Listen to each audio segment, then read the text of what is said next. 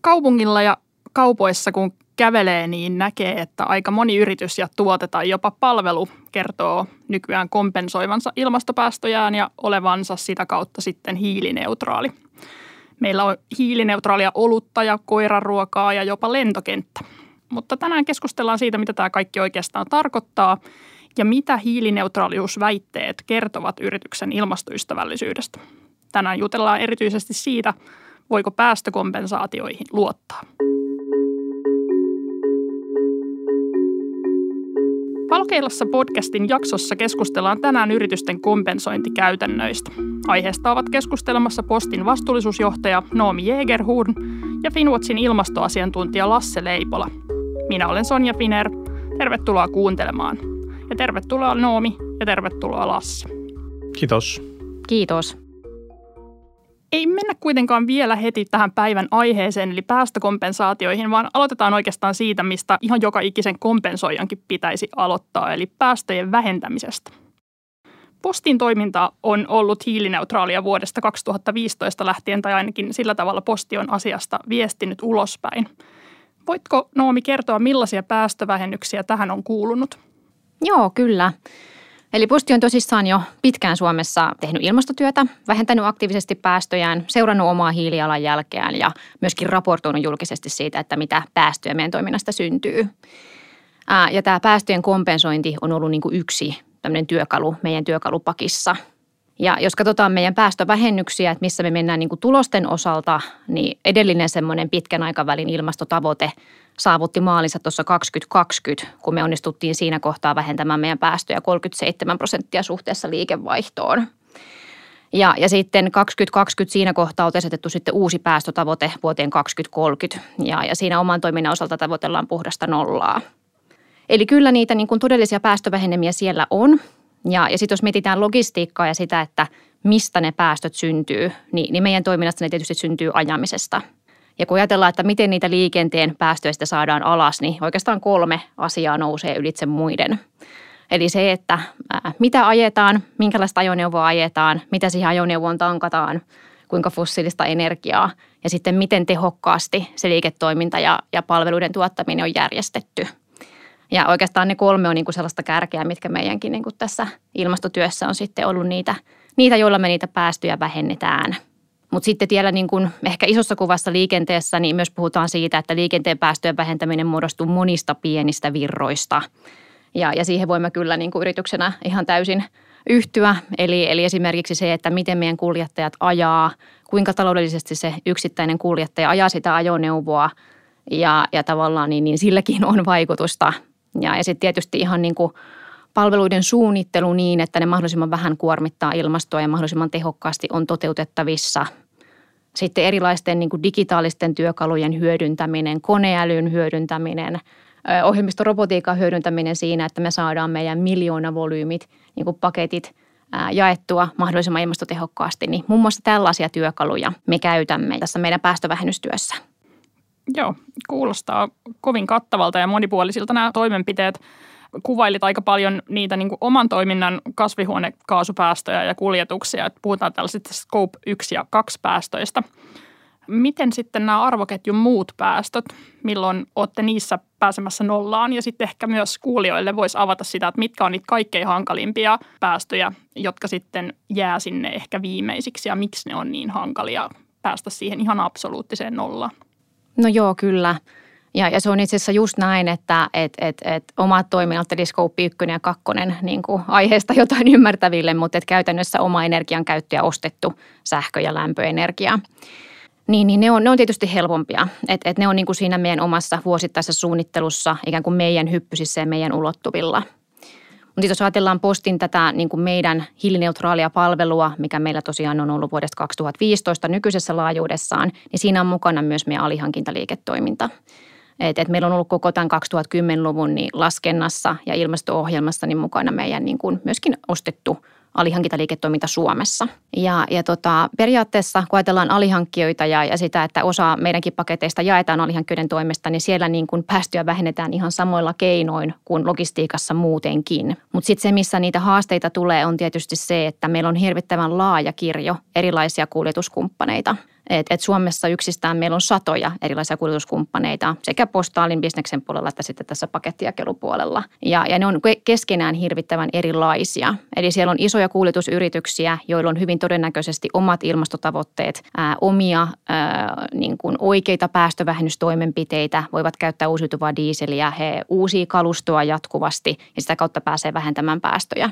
Ja sitten on tosi pieniä toimijoita, Eli on sellaisia kuljetusyrityksiä, me puhutaan tämmöisestä kuin mies ja hiasee ja koira. Että on niin kuin se yksi, yksi auto ja olet yksityisyrittäjä, niin et, et, et sinä todennäköisesti silloin edes raportoi niitä omia päästöjäsi. Ja, ja tavallaan tämä on niin kuin se skaala, minkä kanssa me sitten niin kuin tämmöisenä isona yrityksenä niin pelataan. Ja sitten jos lähdetään miettimään sitä, että miten me saadaan kumppanit kestävästi, mutta kuitenkin vaikuttavasti mukaan tähän ilmastotyöhön, niin siinä on niin kuin erilaisia tasoja – ja, ja me ollaan niin kuin, tietysti lähetty siitä, että me saadaan kumppanit mukaan raportoimaan. Eli saadaan sieltä se meidän kaipama tieto sille, että me päästään ylipäänsä kiinni siihen, että miten suuri osa meidän toiminnasta syntyy siellä kumppanin puolella, miten suuri osa siinä omalla puolella. Ja, ja sitten tietysti se, että kun meillä on niin erityyppisiä palveluverkkoja, erityyppisiä toimijoita, niin miten me voidaan varmistaa, että se raportoitava data on luotettavaa. Että se on niin kuin yksi.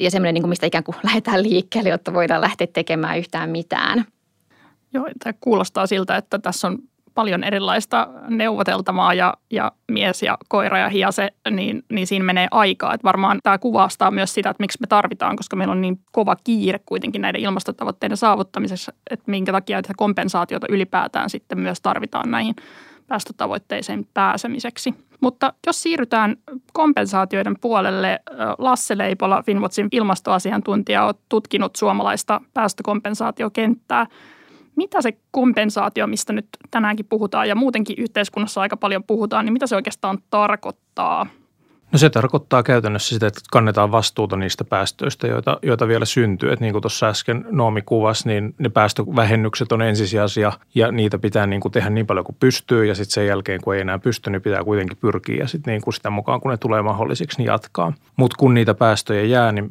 me Finwatchissakin katsotaan sille, että niistä pitää jollain tapaa kantaa vastuu ja se päästökompensaatio on sitten niin kuin se tapa, joka on niin kuin ei ehkä paras kuviteltavissa oleva, mutta paras sellainen käytännössä olemassa oleva. Ja tota, käytännössä se tarkoittaa sitä, että meillä on olemassa tällaiset niin kuin vapaaehtoisen päästökompensaation tai päästökompensaation markkinat, jolta voi ostaa, ostaa yksiköitä, jotka vastaa sellaista niin kuin todennettua ilmastotekoa, joko päästövähennystä tai sitten hiilensidontaa ilmakehästä, jolloin voidaan sitten katsoa, että, että sitä niin kuin syntynyttä päästöä vastaa päästövähennys tai hiilensidonta jossain muualla Suomessa tai jossain muualla maailmassa.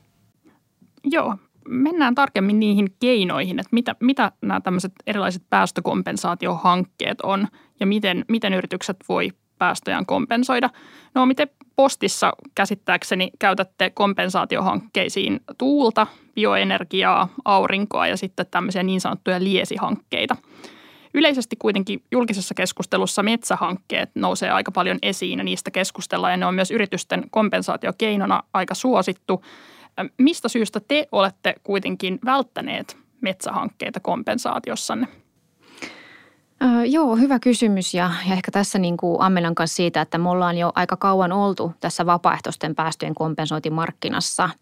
Ja oikeastaan tuossa Lasse kuvasikin aika hyvin sen, että, että kun, kun muita keinoja ei ole, niin niiden omien jälkien siivoaminen ää, niin kuin auttamalla jossain muualla päästöjen vähentymistyötä niin on hyvä keino – ja, ja meillä on niin kuin perspektiiviä tässä logistiikkabisneksessä silleen, että ajatellaan, että me ollaan jo niin kuin vuodesta 2011 alkaen kompensoitu postaalin päästöt. Ni, niin silloin ei oikeastaan edes ollut tällaisia metsityshankkeita. Että et nämähän on tässä niin kuin kompensaatiopelikentässä niin aika uusi ilmiö. Ja, ja, ja jos mä tästä niin kuin vähän peilaan, että mitä me ollaan matkan varrella, millaisia valintoja me ollaan tehty, niin – niin, niin me ollaan niin kuin, kun ollaan katsottu, tietysti meillä on hirveän tärkeää, että meidän projektit on kansainvälisesti sertifioituja ja niistä on siis avoimet julkiset hankerekisterit ja kuvaukset ja ne päästään todentamaan ja katsomaan ja, ja me voimme myös itse todentaa ja kertoa niistä meidän verkkosivuilla, että se on niin kuin läpinäkyvää ja avointa niin, niin on tavallaan niin kuin, kun se maantiede, että, että tavallaan missä kohteessa tällaisia kompensaatiohankkeita ylipäänsä on ollut historian saatossa järkevää laittaa pystyyn, jotta se lisäisyysvaikutus toteutuu. Ja, ja se on niin kuin ohjannut sitä valintaa myöskin. Ja sitten on ollut näitä erilaisia niin kuin, ikään kuin uusiutuvan energian muotoja. Että aika paljon tässä niin kuin historiassa on ollut sitä, että on ollut tavallaan kyse siitä, että minkä tyyppistä puhtaan energian tuotantoa milläkin kehittyvällä alueella on ollut järkevää tukea. Ja sitten tietysti, niin kuin, että, että miten se kyseinen alue ja, ja valtio on myöskin suhtautunut siihen ja mikä on niin kuin ollut sen energiapoliittisten tavoitteiden kannalta semmoista, mihin he tarvitsevat sitä ulkopuolista rahoitusta. Ni, niin nämä on tavallaan niin kuin ohjannut niitä. Ja, ja sitten näitä niin kuin hankkeita, ää, tuulivoimahankkeita, bioenergialaitoshankkeita, aurinkovoimalahankkeita, niitä on ollut aika hyvin saatavilla. Et, et ihan nyt vasta viime vuosina, niin mekin ollaan alettu katsoa niitä metsityshankkeita. Eli metsän suojeluhankkeita, metsän istutushankkeita – ja, ja sitten tavallaan niin kun siihen keskusteluun on menty ylipäänsä ollaan niin myöskin, ja, ja seurataan tätä koko tätä aktiivista keskustelua, mitä nyt käydään totta kai niin silmä ja korva kovana. Mutta että et, et me ei olla niin kuin tehty semmoista aktiivista metsityshankkeiden poisjättämistä. Enemmänkin se on ollut niin kuin se tarjonta ja, ja tavallaan se, mistä meillä on kokemusta ja, ja sitten ne hankkeet, mitkä on niin kuin ikään kuin julkisesti sertifioituja ja varmasti täyttää näitä eri kriteerejä, niin ne on niin kuin ollut hyvin saatavilla. Se on enemmän ehkä ollut sitä kuin sitten semmoista aktiivista poissulkemista – mutta ollaan totta kai seurattu tätä niin kuin keskustelua ja, ja ihan lähtien niin kuin ilmastotieteestäkin. Että me tiedetään se, että vauhdin pitää olla entistä kovempi. Se ei edes riitä, että me pystytään vähentämään päästöjä, vaan ilmakehästä pitää pystyä poistamaan hiiltä. Ja, ja sitten totta kai sitä kautta niin, niin tullaan varmasti näkemään nyt jatkossa paljon enemmän hiilen sidontaa, hiilen sidontaan ää, kytkeytyviä erilaisia ää, niin kuin luontoon liittyviä hankkeita. Mutta sitten toisaalta myöskin niin, niin – ja tämä on niin kuin nyt ostajan kannalta niin kuin kiinnostavaa seurata, että miten me varmistutaan siitä, että näillä vapaaehtoisilla päästökompensaatiomarkkinoilla niin, niin ei ehkä niin kuin pelkästään katsota sitä metsityspuolta, vaan katsottaisiin myös sitä hiilensidonta teknologiapuolta. Että et tavallaan, että jotta niin kuin se teknologian kehitys lähtisi käyntiin, niin niidenkin markkinoiden pitäisi lähteä käyntiin ja se hinnan pitäisi lähteä niin kuin käyntiin, jotta yritykset lähtisivät niin kuin investoimaan niihin projekteihin ja, ja, ja, ja niin kuin tavallaan, että, että miten varmistaa se, että – että, että tavallaan ei niillä projektivalinnoillaan niin tee niin kuin liian yksipuolisia niin kuin ikään kuin semmoisia investointipäätöksiä. Ne on yksi semmoinen, mikä kanssa on tullut tässä mieleen. Näin, näinhän tämä varmasti on, että tämä kompensaatiomarkkina on aikamoisessa käymistilassa parhaillaan ja, ja just etsitään sitä, että se raha menisi sellaisiin kohteisiin, missä sitten pystyttäisiin tehokkaasti tulevaisuudessa lisäämään nimenomaan sitä hiilen puistamista sieltä ilmakehästä. Ö, mutta jos mennään ihan sinne tässä tuli hyvin erilaisia hankkeita lueteltuja, mitä kaikkea niin kuin kompensaatioiden ostajan pitää miettiä. Mutta Lasse, mitä tämän podcastin kuulijoiden pitäisi ymmärtää erilaisista kompensaatiomenetelmistä ja siitä, että mitä haasteita niihin liittyy ja miten niitä pystyisi vertailemaan? No se on, se on kieltämättä niin kuin haastavaa, että e, niin kuin hanketyypeittäin ei oikein voi sanoa, että, että joku hanketyyppi on niin kuin hyvä ja joku toinen huono, koska kaikissa hanketyypeissä on huonoja hankkeita ja melkein kaikissa hanketyypeissä on hyviä hankkeita. E, että silleen niin kuin on, on, on niin kuin vaikea sanoa kategorisesti mitään – sitten ne haasteet on vielä kaikkein, kaiken lisäksi aika erilaisia erityyppisissä hankkeissa. Että just tuossa äsken tuli näissä uuden, uusiutuvan energian hankkeessa on se, että minkälaista tukipolitiikkaa ehkä siinä maassa on tai, tai ihan vaan se, että uusiutuva energia on tullut nykyään niin kannattavaksi muutenkin, että se tavallaan niin kuin ehkä silloin 2000, sanotaan 10-15 vuotta sitten saattoi olla uskottavaa sanoa, että jos tätä tuulivoimalaa ei laiteta pystyyn, niin sitten tulee hiilivoimala, mutta enää se ei ole niin uskottavaa tai ehkä lainkaan uskottavaa – sitten taas niin kuin, äh, isoissa vesivoimahankkeissa tai isoissa metsityshankkeissa tulee sitten isoja niin kuin maankäyttöön liittyviä kysymyksiä, jotka voi liittyä niin kuin luonnon monimuotoisuuteen tai niin kuin paikallisväestön ihmisoikeuksiin. Joo, kiitos. Tämä kuulostaa siltä, että tosiaan aika paljon pitää tehdä työtä ostajana ja saati sitten kuluttajana, joka, joka vertailee näitä erilaisia yritysten lupauksia ja käyttämiä kompensaatiokeinoja. Mutta miten Noomi postin näkökulmasta, niin paljonko joudutte ihan siis käyttämään työtä sen niiden päästökompensaatiohankkeiden taustojen kaivelemiseen ja siihen, että löydätte mielestänne luotettavaa kompensaatiota? No on tosi hyvä kysymys ja, ja niin kuin tuossa Lassi just sanoi, niin tämä on niin kuin aika vaikea pelikenttä ja hyvin laaja ja tämä on globaali pelikenttä – ja, ja tota, se, mikä meille on ollut tärkeää tässä, kun ollaan yritetty tehdä fiksuja ratkaisuja tässä niin kuin meidän kompensaation matkalla, niin on, on niin kuin se päästövälityskumppani ja sen valinta ja se, että miten luotettava toimija se on. Ja, ja me ollaan nyt näin viime vuodet tehty semmoisen First Climate-nimisen ikään kuin, mä en tiedä, onko päästövälitysfirma oikea sana, mutta he niin kuin tarjoaa munkin tyyppisiä ympäristö- ja vesipalveluita globaalisti eri yrityksille. Me ollaan sen kanssa tehty töitä. Ja, ja me ollaan niin kuin, äh, niin kuin paljon tämän kumppanin kanssa käyty keskusteluja siitä, että miten he varmistaa erilaisten hankkeiden niin kuin aidon, aidon ilmastovaikutuksen, aidon lisäisyyden, äh, sen, että ne ei polje ihmisoikeuksia siellä niin kuin hankkeen äh, kotipaikalla ja, ja niin kuin näin poispäin. Mutta kyllä niin kuin – me ollaan luotettu siihen, että se kumppani ikään kuin tekee sen screenauksen ja hoitaa sen homman. Ja, ja sitten myöskin ne kansainväliset sertifikaatit, Gold Standard ja Verified Carbon Standard ja onko se nykyinen verran, niin, niin nämä on niin kuin meille ostajana semmoisia tietynlaisia niin kuin – ikään kuin varmistuksia siitä, että okei, että, että on nämä niin kuin hankkeet kestää jonkinnäköisen julkisen tarkastelun ja ainakin jos se ei kestä, niin mahdollistaa sinne hankkeen alkulähteille menemisen ja selvittämisen. Että eihän tässä vaan voi olla kyse mistään semmoisesta, että, että vaikka epähuomiossa – jos nyt vaikka olisi kuvittelinen metsätyshanke, niin, niin vaikka niin kuin istutetaankin yksipuolisesti jotain tiettyä puulajiketta, mikä sitten vaikuttaa niin kuin negatiivisesti sen metsäalueen –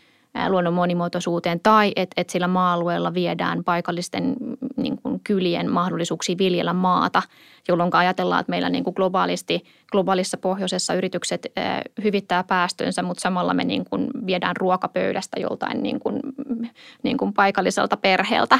Että et ne on, niin kuin, ne on niin kuin vaikeita isoja asioita. Ja, ja kyllä kun ajattelee niin kuin ostajana, jos me ihan ajatellaan sitä, että mitä resursseja – ja asiantuntemusta meillä on käyttää siihen, kun me arvioidaan niin kuin näitä päätöksiä, niin, niin kyllä tosi paljon ikään kuin tulee siihen, että, että, että on luotettava kumppani, joka toimii avoimesti. Hankerekisterit on avoimia ja mahdollistaa sen niin kuin alkulähteille menemisen.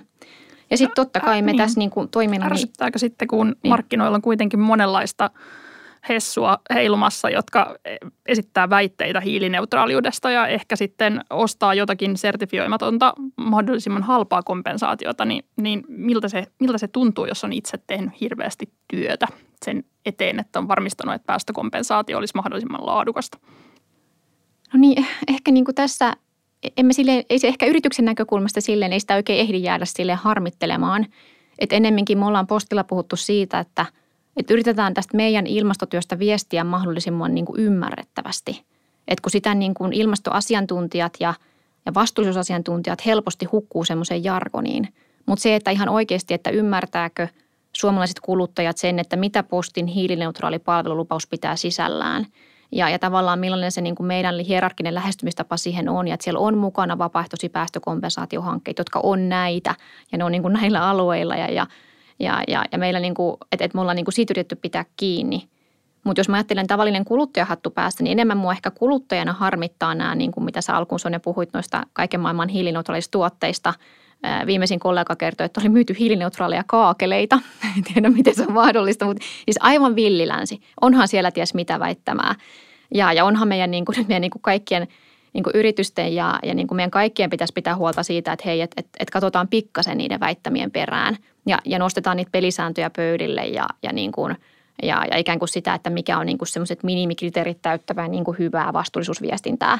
Et enemmän yrityksen, niin yrityksen kulmasta mä näen enemmän niin, että, että me voidaan tässä sitten niin kuin positiivisesti erottautua pyrkimällä olemaan oikeasti niin kuin läpinäkyvä ja avoin ja, ja myöskin nostamaan asioita esiin, että ei, ei me tiedetä kaikkea – ja, ja tavallaan ajatus siitä, että me käytäisiin joka ikinen hanke siellä niin kuin paikallisessa maassa katsomassa, niin se on niin kuin oikeastaan epärealista, että meillä ei ole siihen osaamista, resursseja, eikä se olisi niin kuin ilmaston kannalta järkevää, että jokainen yritys kävisi siellä katsomassa. Että senhän takia ne sertifikaatit on, jotka tuo sen tietyn luotettavuuden siihen. Ja jos sertifikaatit tavallaan, niissä on jotain valuvikoja, niin sitten niitä pitää kehittää. Ja sitten sitä keskustelua pitää niin kuin pystyä käymään globaalisti, mitä esimerkiksi mun mielestä hienosti tekee. Jos palataan vielä näihin markkinointiväittämiin, kuvasit hyvin, että on aikamoinen villilänsi ja varmaan me Finwatchissa aika paljon allekirjoitetaan sitä, että meillä, että nyt kun ilmastotavoitteet yrityksiltä niitä edellytetään ja, ja odotukset on sidosryhmillä kovat, niin sitten jossain ehkä lähtee välillä mopo keulimaan eikä, ja unohdetaan ne päästövähennykset ja ehkä myös se kompensaatioiden laatu. Mutta mitä Lasse tälle, tälle asialle pitäisi tehdä?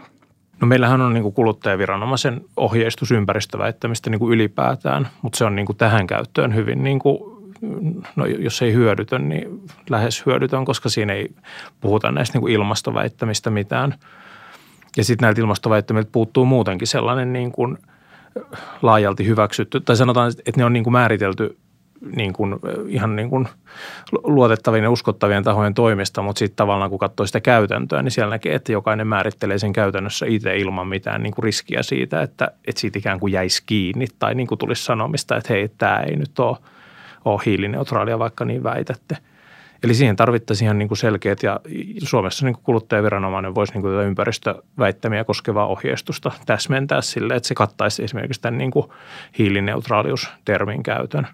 Eli Ruotsissa vastaava viranomainen on niin kuin tällaisen ohjeistuksen tehnyt ja, ja muistaakseni kansainvälinen keskuskauppakamarikin on, on niin kuin tehnyt sellaisen ohjeistuksen näistä niin kuin väittämistä. Kiitos Noomi ja Lasse näistä ajatuksista tähän mennessä. Kuullaan tähän väliin, mitä Compensate-säätiön Antero Vartija ajattelee kompensaatiomarkkinan tarpeellisuudesta ja, ja myös kompensaatiomarkkinoiden sääntelystä. Meillä on nyt linjoilla Compensate-palvelun Antero Vartija. Sä olit kansanedustaja, mutta päätit lähteä ratkomaan ilmastokriisiä perustamalla Compensate-kompensaatiopalvelun. Miksi kompensaatio on niin tärkeää? Kompensaatio on yksi työkalu lukuisten muiden joukossa osana ilmastonmuutoksen vastaista taistelua. Se ajattelu, joka mulla syntyi kompensointipalvelun osalta, liittyy eduskunnassa ennen kaikkea siihen, että kenelle kuuluu vastuu ilmastonmuutoksen torjunnasta. Politiikassa huomasi sen, että kaikki sanoivat, että ilmastonmuutos pitää pysäyttää, mutta sitten se oli aina joku muu, jonka sen piti tehdä. Ja kun puhutaan esimerkiksi valtioiden tasolla tai organisaatioiden tasolla, niin me siirretään vastuuta jollekin abstraktille toimijalle, kun tästä työstä ja ongelmasta on vastuussa ihminen. Ja kun mä sanon, että ihmisen pitää pysäyttää ilmastonmuutos, niin mä en tarkoita sillä, että se on yksilön vastuu, vaan sitä, että meidän ihmisten pitää tunnistaa meidän vastuu ja sitä kautta tarttua paremmin toimeen. Niin kauan kuin me ajatellaan, että se on aina joku muu, niin niin kauan me tullaan epäonnistumaan tässä. Kompensointi mahdollistaa sen, sillä silloin kun teet kompensaatiota, tuut lähtökohtaisesti tunnistaneeksi sen vahingon, jonka olet itse aiheuttamassa, ja haluat tehdä jotain sen eteen.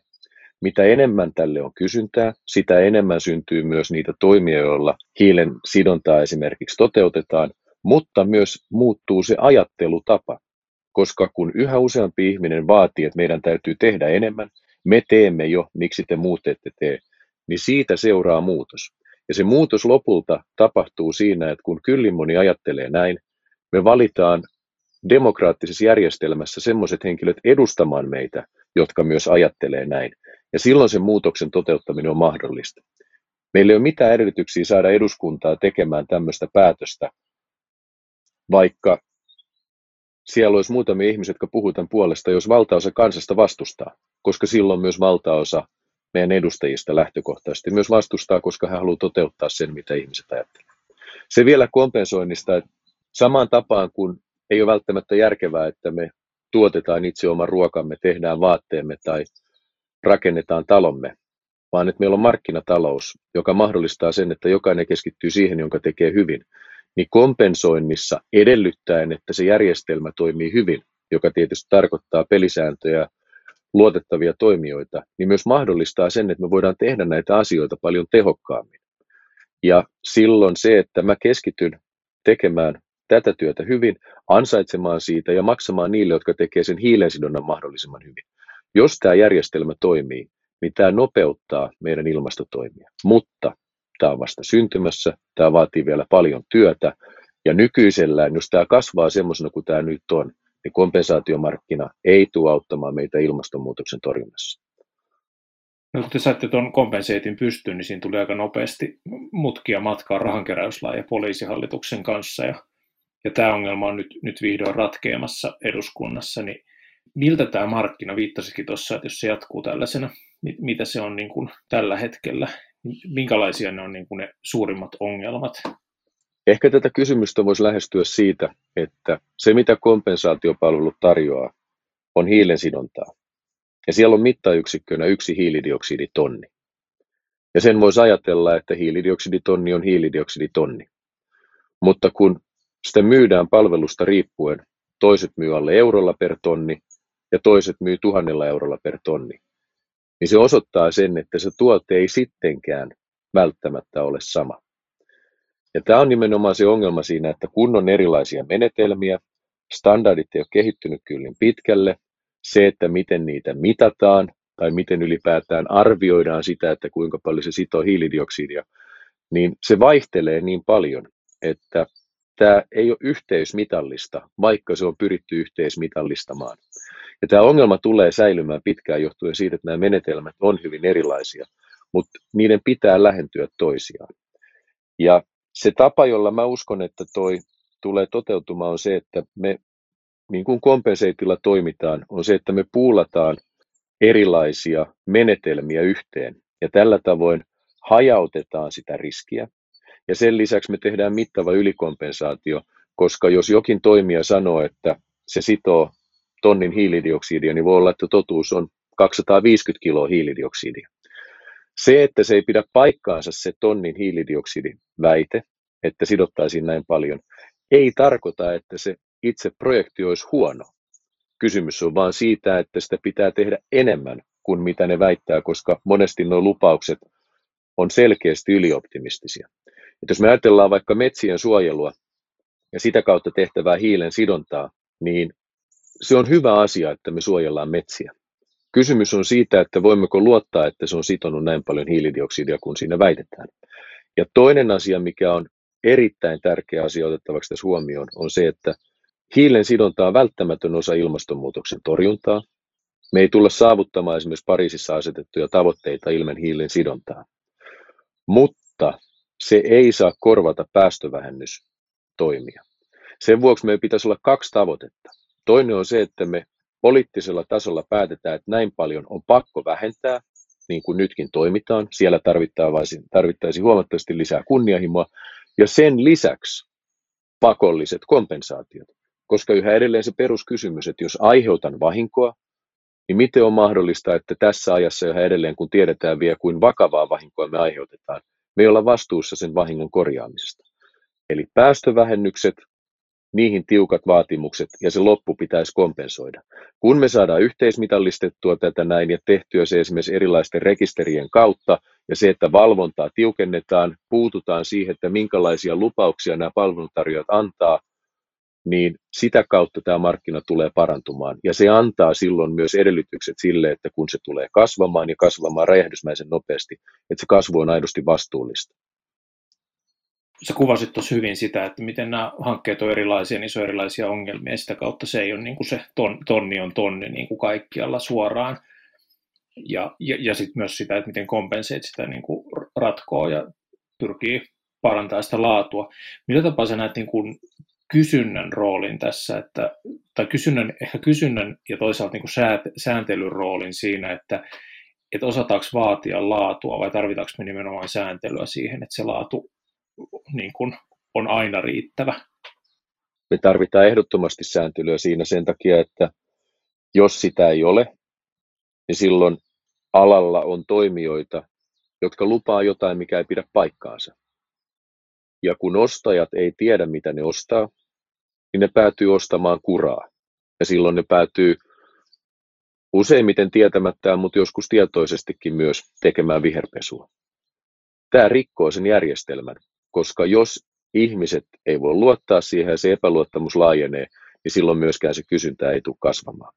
Me tarvitaan yhä parempia pelisääntöjä, kuitenkin niin, että ne ei ole liian tiukkoja tässä vaiheessa, kun toimiala on uusi, tai ei suoraan uusi, mutta joka tapauksessa alkuvaiheessa ja kehittyvä. Ja jos on liian tiukat pelisäännöt sille, että miten se kompensaatio tulee toteuttaa, niin se estää sitten myös uusia innovaatioita.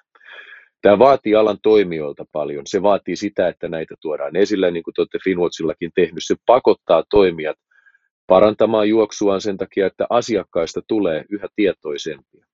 Ja sen vuoksi uskon myös, että näitä läpivalaistaan paremmin, ollaan yhä kriittisempiä sen suhteen, mitä ostetaan, ja silloin ne toimijat, jotka tuolla ei pärjää, niin pärjää huonommin, mutta ennen kaikkea minusta se on kuluttajasuojakysymys esimerkiksi, tai se, että, että se lupaus, joka annetaan yrityksille, että se pitää paikkaansa ja että sitä valvottaisiin ja että siihen voitaisiin puuttua. Ja se, että ei myöskään väitettäisi, että ollaan toteutettu kompensaatio, jos sitä ei tosiasiassa olla tehty, koska se on nykytilanteessa usein väärä väittämä. Kysyit vielä, että miten kysyntä vaikuttaa, niin tämä on munakana ongelma aina, kun syntyy jotain uutta. Pitää olla tarjontaa, jotta voi olla kysyntää. Pitää olla kysyntää, jotta voi olla tarjontaa. Nyt on nähtävissä globaalisti se tilanne, että Yritykset ovat herännyt siihen, että niiden on pakko tehdä enemmän, ne haluaa tehdä aidosti enemmän, mutta ennen kaikkea asiakkaiden ja kilpailun vuoksi ne tulee tekemään enemmän. Kysyntä tulee olemaan niin valtavaa, se tarkoittaa sitä, että tuolla tulee olemaan monet projektit loppuun myyty vuosiksi eteenpäin. Se on hyvä juttu, koska se nostaa samalla hiilensidonnan hintaa, joka tekee sen, että uudet investoinnit siihen fyysiseen työhön, jossa sidotaan hiiltä, muuttuu yhä kannattavammaksi ja silloin sinne tulee yhä enemmän toimijoita ja se on se varsinainen työ, mitä meidän tulee tehdä ilmastonmuutoksen hidastamiseksi.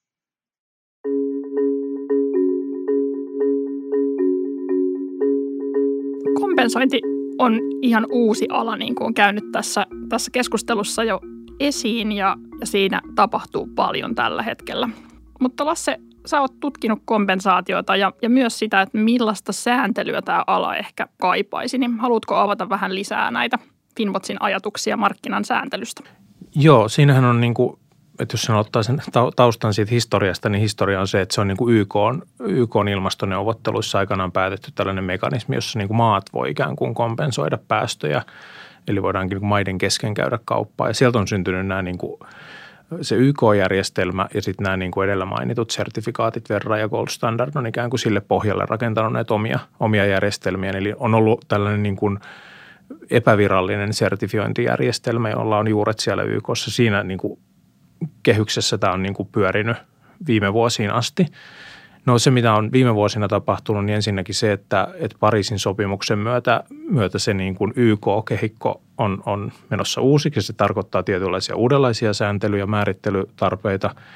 Mutta sitten Suomen näkökulmasta erityisen kiinnostavaa on se, että Suomessa on alkanut nousee iso määrä, parikymmentä nykyisellään näitä niin kuin kompensaatiopalveluita, jotka toimii näiden niin kuin näiden edellä mainittujen sertifikaattien ulkopuolella, niin ne on lähtenyt tähän markkinaan niin kuin käytännössä ilman mitään sääntelyä tai ilman mitään niin kuin viitekehystä sille, että mitä sen kompensaation pitäisi olla. Eli siellä on ihan oikea havainto siitä, että puut sitoo hiiltä ilmakehästä, mutta sitten se niin kuin laajempi käsitys siitä, että mitä kompensaatiolta on, on niin kuin perinteisesti vaadittu, niin, niin se on, se on niin kuin kehittymätöntä. Ja siksi sitä niin kuin sääntelyä tarvittaisiin Suomessa, koska nämä palvelut, niitä on tullut niitä uusia palveluita, plus se näkyy nyt niin kuin tuolla markkinoilla, että miten yritykset käyttää kompensaatiota, että niille on myös kysyntää. Ja silloin kun me tehtiin tätä kompensaatioraporttia ja kysyttiin yrityksiltä sitä, että, että minkälaisia toiveita on niin kuin sille, että mitä, minkälaista kompensaatiota haluttaisiin käyttää, niin moni nimenomaan haluaisi käyttää suomalaista, kun koetaan, että se on niin kuin lähellä ja näin, ja ehkä jollain tapaa niin kuin sit luotettavampaa – mutta moni yritys myös tunnistaa sen, että, että niiltä puuttuu tämä niin kuin sertifiointi ja sitä sertifiointia ikään kuin pidetään monessa yrityksessä tärkeämpänä, mutta ei kaikissa yrityksissä. Se näkyy sillä, että koko ajan niin kuin tulee nyt vastaan näitä keissejä, joissa käytetään näitä kotimaisia metsähankkeita, jossa on niin kuin aika isoja puutteita. No, miten Noomi näet yrityksen näkökulmasta tämän markkinan sääntelyn tarpeet ja nämä haasteet, mitä Lasse nosti tässä esiin?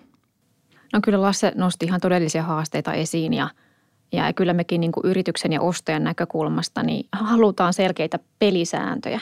Niin kuin, että ehdottomasti niin kuin, niin kuin markkina tarvitsee selkeät pelisäännöt. Onko se sitten niin kuin minkä tyyppistä sääntelyä tai onko se niin kuin lakisääteistä, laista lähtevää vai onko se jotain tämmöistä niin kuin, vähän mitä arvopaperimarkkinoilla on niin kuin, toimialan itsesääntelyä, yhdessä sovitut pelisäännöt ja niin kuin niistä tiukasti kiinni pitämistä – vai, vai minkä tyyppistä säännöstöä se on, niin, niin kyllä niin kuin ehdottomasti allekirjoitan tuon. Ja, ja tavallaan tälle yrityksen näkökulmasta ja ostajan näkökulmasta, nyt kun tätä keskustelua käydään vilkkaasti, mikä on tosi hyvä asia, ja, ja moni taho Suomessakin tee, ja sitten moni niin kuin viranomainenkin on niin kuin tehnyt omia selvityksiään kompensaatiomarkkinoista ja suomalaisista hankkeista ja niin kuin näistä asioista, niin, niin tulee vähän varovaiseksi. Että et, et tavallaan, että ei haluaisi niin kuin tehdä sellaisia päätöksiä, joilla niin kuin vahingossa tai ta, niin kuin tahattomasti tukee niin kuin hankkeita, jotka ei olekaan aidosti lisäisiä tai, tai saati mitä muita niin kuin negatiivisia vaikutuksia, mitkä ei ole näkyvillä, niin sillä voi olla.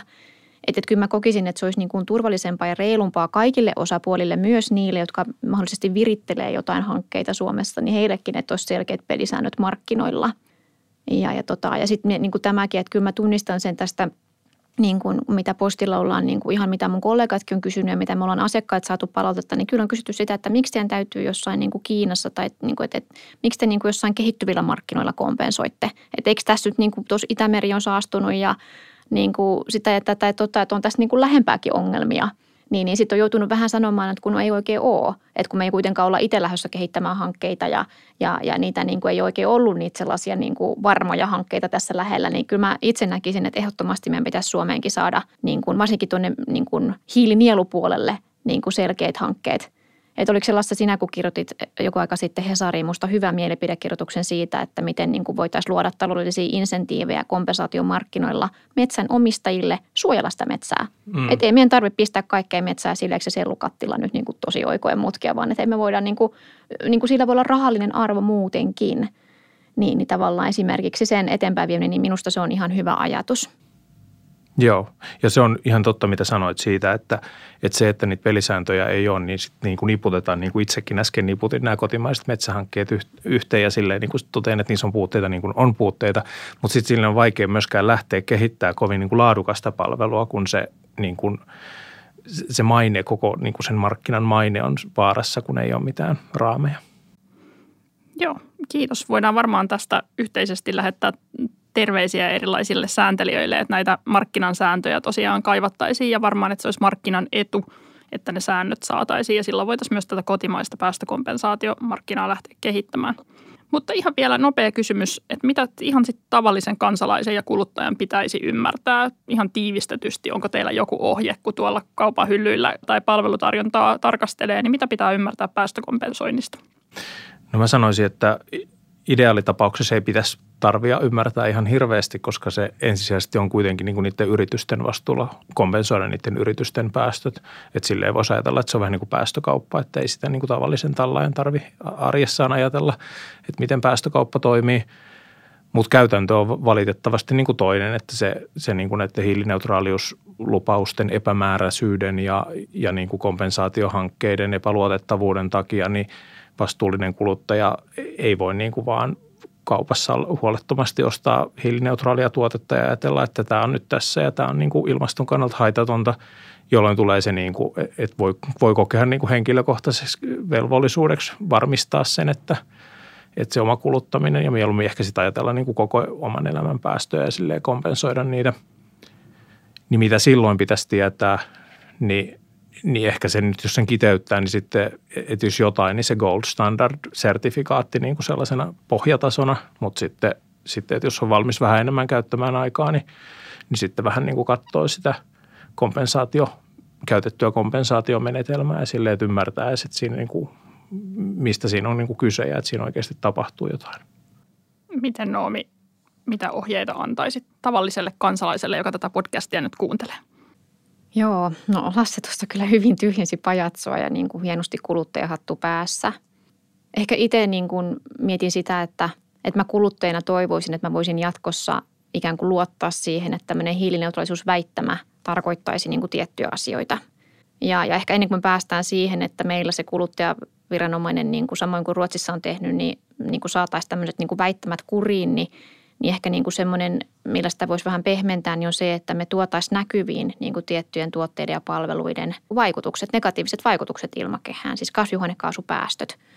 Että et niin kuin, et, et tavallaan, että et raportoidaan avoimesti ne, että mitä nyt niin kuin pakettien jakamisesta Suomessa on syntynyt päästöjä, kuinka paljon niitä on tullut ja, ja, tota, ja, ja mitä se niin kuin päästövähennyshistoria kertoo siitä, että miten paljon on onnistuttu vähentämään niitä päästöjä esimerkiksi yrityksen näkökulmasta. Niin, niin se on myös asia, mitä kuluttajat voi kysyä – että hei, että mikä tämän tuotteen tekemisen hiilijalanjälki on ja miten yritys mm, pyrkii sitä pienentämään. Kyllä, tällaisen aktiiviseen kansalaisuuteen kannustaminen on varmaan hyvä tapa lopettaa tämä podcast. Ehkä vielä, vielä jos tiivistäisin niin päivän keskustelua, niin kertokaa, oletteko samaa mieltä. Eli ensisijaisena yrityksille tavoitteena pitää olla päästöjen vähentäminen – ja sitten siirtyä niissä päästökompensaatioissa sellaisiin kompensaatiokeinoihin, jotka poistaa ilmakehästä aidosti, aidosti hiiltä. Ja sitten varmaan sääntelijöille halutaan lähettää terveisiä siitä, että tarvitaan markkinoille säännöt ja se on myös varmaan yritysten ja kuluttajien ja koko markkinan etu ja myös niille markkinointiväittämille, että mitä yritykset kutsuvat hiilineutraaliksi. Niin haluatteko tähän tiivistelmään lisätä jotain ymmärsinkö oikein keskustelun lopputuloksen? Ei mulla ainakaan oikeastaan tuohon lisättävää. No ei mullakaan, vaan mä oikein yrittämällä yritän miettiä, kun olisi, olisi hauskaa joskus olla eri mieltäkin asioista, mutta mä kyllä mä oon tästä ihan samaa mieltä, että, että kyllä me isossa kuvassa meillä on oikeasti kiire ja on niin kuin pakko mennä oikeaan suuntaan ja tehdä oikeita ratkaisuja ja ne päätökset ei ole helppoja, niin siihen tarvitaan yhteisiä pelisääntöjä. Musta hienosti kiteytit. Kiitos. Me Finwatchissa ollaan aika usein yritysten kanssa eri mieltä, joten tosi kiva, että tänään ollaan oltu näin, näin harmonisesti yhtä mieltä tästä ja tästä on hyvä jatkaa eteenpäin. Kiitos kaikille kuuntelijoille. Olette kuunnelleet Valokeilassa podcastia ja Finwatchin työtä voi seurata esimerkiksi meidän sosiaalisen median kanavissa ja, ja myös lukea meidän verkkosivuilta tämän kompensaatioraportin, jota tänäänkin on sivuttu.